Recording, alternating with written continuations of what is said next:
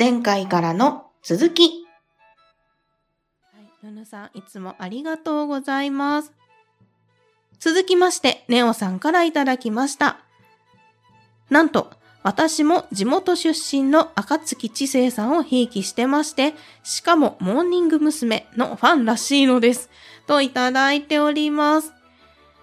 こちらはですね、初めての宝塚感激、月組公演、今夜ロマンス劇場でを見てきましたという117箱目をですね、お聞きいただいております。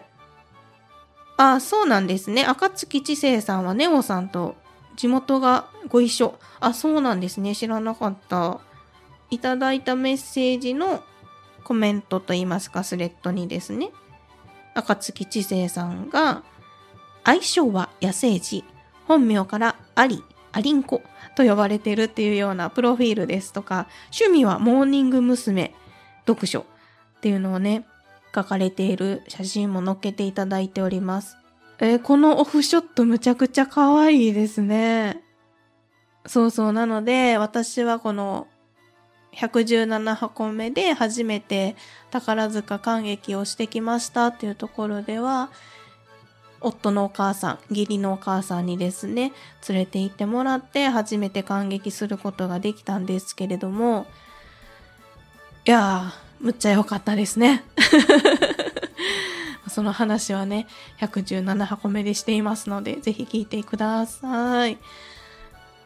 なんでしょうね、こういうつながりがね、さっきも、ポッドキャストのつながりでもありましたけど、好きのつながりがね、増えるとか、わかる、知ることができるっていうのもね、非常に嬉しいですね。はい、続きまして、ネオさんからいただいております。今、東京宝塚和劇団さんで勉強しています。ということで、東京宝塚和劇団というポッドキャストさんがありまして、ハッシュタグは和劇団。和劇は話す劇ですね。そして団は談話する？お話をするの段なんですけど、そちらで聞かれているっていうことで教えていただきました。さらに引き続いてネオさんからですね、たくさんいただいておるんですが、もう千秋楽を迎えたのでネタバレ等は大丈夫だと思います。公式でここまで出ちゃってますし、ということで、月組公演、今夜ロマンス劇場で、そしてショーの方ですね、フルスウィングの YouTube のリンクもね、つけてツイートいただいております。そうなんですよね。3月の20何日やったかな。末で、千秋楽をね、迎えてるんですよね。話がちょっとあっちこっち前後しちゃうんですが、初めてその宝塚を感激したっていうのの記念というのもなんですけれども、本当に印象深くって、良かったなって思ったので、DVD 購入を検討してみたりもしています。それぐらいですね、印象に残った公演だったなと思っております。で、このネタバレは大丈夫だと思いますってね、言っていただいてるんですけど、公式でね、出されているっていうのはもちろんそうなんですが、ネタバレをお話をしようと思ったら、とてもとても一回分では収まらないなと思って。そうそう。だからとにかく初めて行って、初めて見た公演がこれで、むっちゃ良かったっていうことを、ひとまずそれだけは何としてもお伝えしたいと思って、117箱目はですね、お話をしておりましたね。そうですね。だから見直す機会があれば、またね、ネタバレでお話できたらいいなっていうこともね、思っております。はい、ありがとうございます。え、まだまだネオさんからいただいております。たまたまオンデマンド、宝塚オンデマンドでですね、ほおずきさん主演のものを見てましたということで、この時にネオさんがご覧になっていたのが、出島小宇宙戦争という作品で、ほおずきさんが主演をされている舞台なんですね。これ見たいですね。このリンクをね、貼っつけていただいてるんですけど、これ Amazon プライムでレンタルをすれば見られるの？と思って、これはもうチェックチェックしてみようと思います。はい、ネオさん、こちらの情報もありがとうございます。そしてまだまだネオさんからいただいております。ちなみに自分はアニメきっかけで宝塚にたどり着きました。過激少女もおすすめです。ということでいただいております。アニメに過激少女、すべてひらがなで過激少女という作品があるんですね。これは知らなかった。そしてまたリンクを載せていただいているんですが、この絵柄は私とても好きな気がしますね。こちらも要チェックですね。はい。もうたくさん情報をいただきましてありがとうございます。続きまして、演劇ラジオかまさまさんからいただきました。拝聴しました。お母さんと仲いいですね。噂には聞きますが、宝塚ファンの熱はすごい。ということでいただいております。ありがとうございます。いや、もう本当にお母さんにはね、よくしていただいていて、いつも何かね、あった時、それこそ先ほどお話をした地震があった時とか、大丈夫やった？ってすぐ LINE をくれたりとか、あと、今度帰ってきたらどこそこ一緒に行こうとか、そういうことをいろいろね、言っていただいたり、お家でもね、家事しやんでいいから座っときって ね、気を使っていただいたりとか、そこにね、甘えちゃう自分がいたりとか うん、仲良くしてもらってるなと、よくしていただいてるなと思いますね。で、今回もお母さんに誘っていただいて、宝塚の感激が叶ったと。で、その時に、むっちゃ良かったですって言ったら、あほな、今度帰ってきた時は、兵庫県の宝塚劇場一緒に行こうなって言って 言ってくれはったりとか、本当にね、ありがたいですね。はい。鎌沢さん、ありがとうございます。続きまして、ネオさんからいただきました。予言的中した形、わらといただいております。これはどういうことかと言いますと、ネオさんが以前にツイートされたことでですね、この二人のオタクは塚オタの素養あると思う。ということで、アンジュルムの佐々木里香子ちゃんと、モーニング娘。の加賀楓ちゃんが、ロックエロティックっていうのを、花鳥風月のチーム風という中で、シャッフルユニットっていうことでね、その、ハロプロのグループの中でシャッフル組まれるっていうのがね、あるんですよね。で、私は、佐々木里香子ちゃん、里香子のファンですので、まあ、カエリーも好きなんですよ。そうで、この二人が好きだったら、ズカオタの素質があると思う、素養があると思うっていう風にね、言われてたんですけど、いや、むっちゃわかる。なるほどって思いました。予言的中しましたね。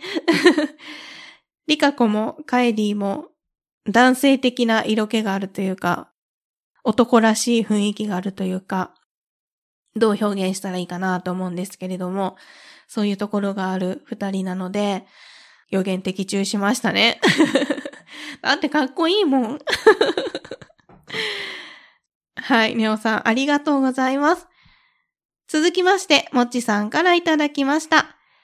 117箱目拝聴めっちゃ久しぶりの感想でごめんなさい。いえいえ、そんなことないです。いつも聞いていただきましてありがとうございます。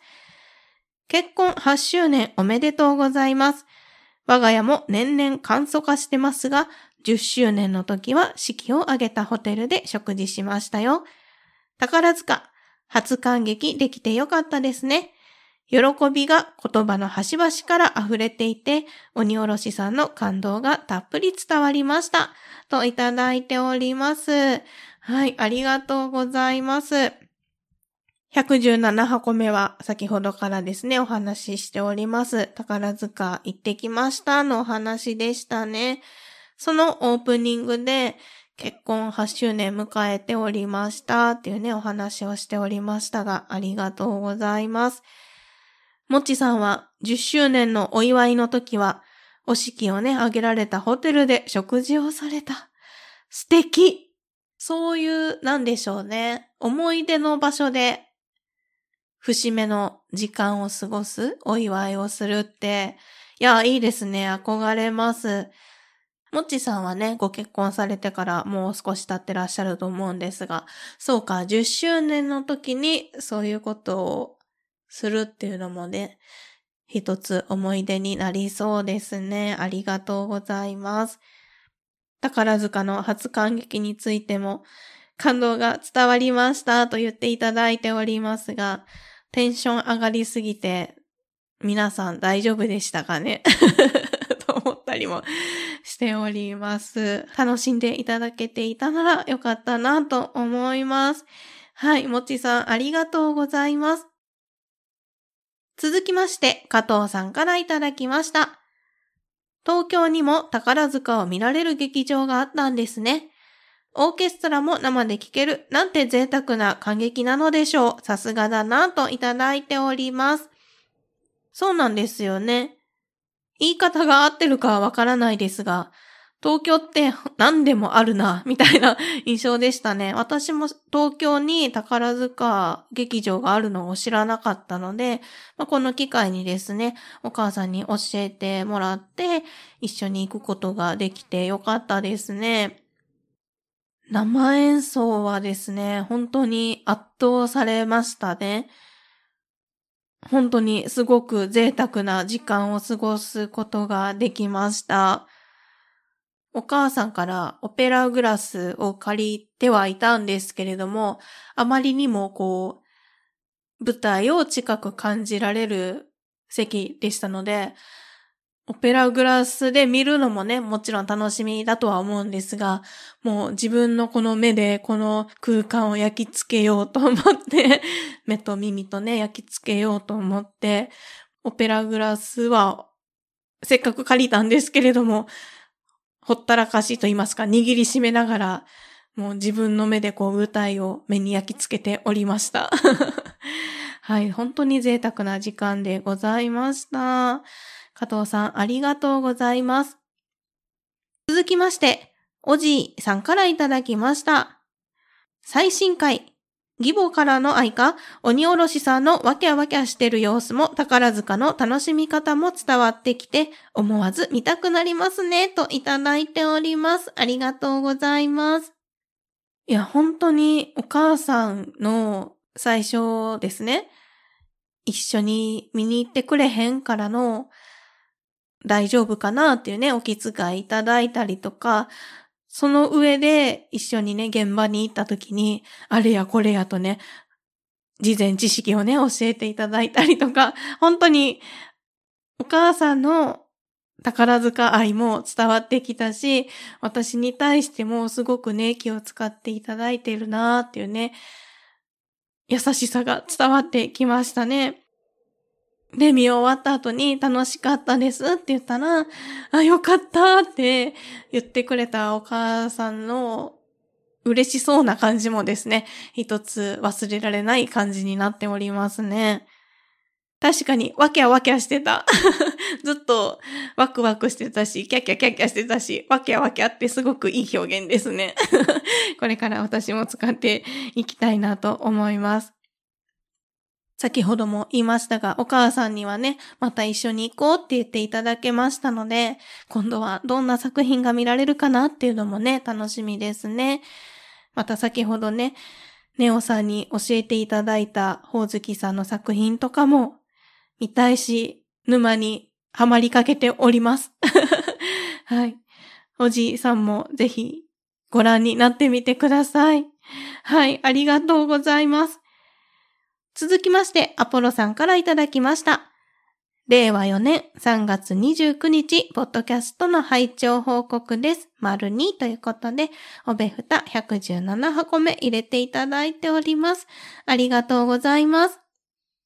続きまして、ひろかずさんからいただいております。最近は着物が結構手軽に買えるようになりましたね。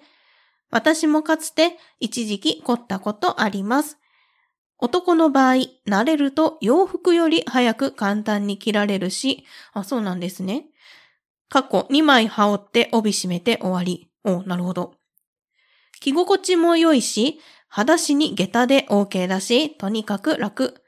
あ、でももうやめちゃいました。理由？似合わないから、笑いといただいております。はい、こちらは118箱目ですね。やっと会えました。着物沼デビューへの道のりの回を聞いていただいております。さっきから私、おべふたのエピソードを数えるのに、箱ってつけてるのに回って言ってますね。箱ですね。はい、聞いていただいております。そうなんですよね。着物の古着屋さんでは、1000円とか2000円とかで買えるものが多いよっていうことをね、この時にあじたまさんとまーやさんにも教えていただいたり、他にもですね、ポッドキャストをされている方で着物をお好きな方でお気軽に着られるよっていうことをね、教えていただいておりまして、それもあって着物沼にですね、足を踏み入れております。え、そしてひろかずさん、お着物に凝ったことがある。着られていたことがあるっていうことなんですね。いや、男性の着物姿っていいですよね。なんでしょうね。色っぽさと言いますか。そういうのが、あ、いいなって、かっこいいなって思いますね。普段着でお着物着られている男性の方っていうと、一番イメージしやすいのは落語家さんかなっていうのを思ったりとか、あと、将棋の公式戦の時とかですかね。あと、アニメで見て、はい、色っぽいなって思ったのは、まあ、落語と被るんですけど、昭和元禄落語真珠の私は1シーズンしか見られていないんですが、あれもいいなって思いましたね。昭和元禄落語真珠は、絵が好きなのもありました。うん、そういうのもありますね。ひろかずさんのお着物姿も拝見してみたいですが、似合わないから、うーん、どうですかね。身につけるものって、着たもん勝ち、みたいなところがあるかなっていうのはね、思いますので、その気軽さっていうのがね、置物の良さの一つっていうのを最近やっと気づけたので はい。ひろかずさんの置物姿も見てみたかったです いいですよね。普段の洋服とのギャップ萌えみたいなのもね、ありますよね。はい。ひろかずさんありがとうございます。続きまして、アポロさんからいただきました。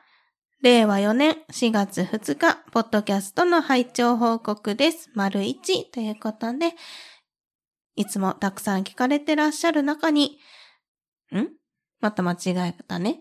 聞かれている中にですね、おべふた118箱目入れていただいております。ありがとうございます。続きまして、マーヤさんからいただきました。本当に楽しかったし、美味しかった。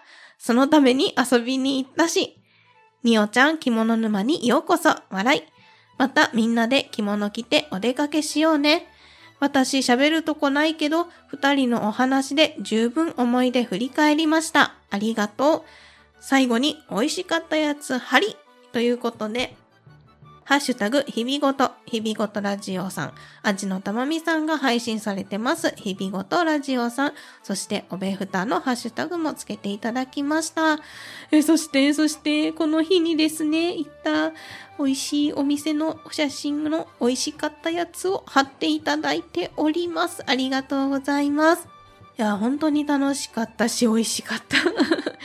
マーヤさんがですね、こちらの方に遊びにいらっしゃってて、で、その時に、あちのたまみさんと会うからっていうことでお声掛けいただいて、着物をね、一緒にね、探していただいて、出会いがあって、本当にいい一日になりました。着物沼に足を踏み入れました。どうぞ今後ともよろしくお願いいたします。今度ですね、あじたまさんとは着物のね、着付けを教えていただこうっていうお話になっていたりとか、あと、今ツイッターでですね、着物部、着物の部活動ですね、始めましょうということで、マーヤさんからお声掛けいただいて、私も入部いたしまして、そういったね、着物の知らないことを聞いてみたいとか、こんな着物の遊び方あるよっていうこととかをね、コミュニケーション取っていけたらなということで、マーヤさんが立ち上げてくださいましたので、そちらでもですね、交流ができたらなと思っております。また、一緒に集まれた際は、私も着物でね、一緒に遊べたらなと思います。お出かけしたいですね。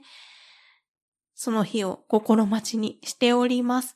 はい。マーヤさん、本当にありがとうございました。といったところで、現在、録音時点でですね、いただいております、ハッシュタグ、おべふたのツイートは最新となりましたので、今回のハッシュタグ、大運動会はここまでとさせていただきたいと思います。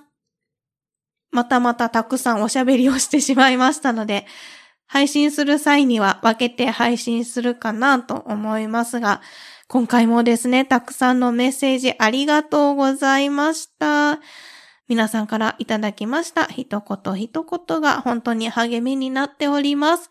またですね、聞いていただいています皆様のおかげでですね、このお弁当の蓋楽しく配信することができております。今後ともゆるっとゆるっとお付き合いいただけますと幸いです。お弁当の蓋では皆様からのお便りをお待ちしております。ご意見、ご感想、ご質問、ツッコミ、アドバイスなどなど何でもお気軽にお送りください。メールアドレスはお弁当のふたアットマーク gmail.com お弁当のふたは小文字で o-b-e-n-t-o-n-o-f-u-t-a です。ツイッターも開設しております。ツイッターアカウントは、アットマーク、おべふた361。おべふたは、o-b-e-f-u-t-a361 は数字です。検索してみてください。ハッシュタグは、おべふた。おべはひらがな、ふたはカタカナです。それでは今回も最後までお聴きいただきましてありがとうございました。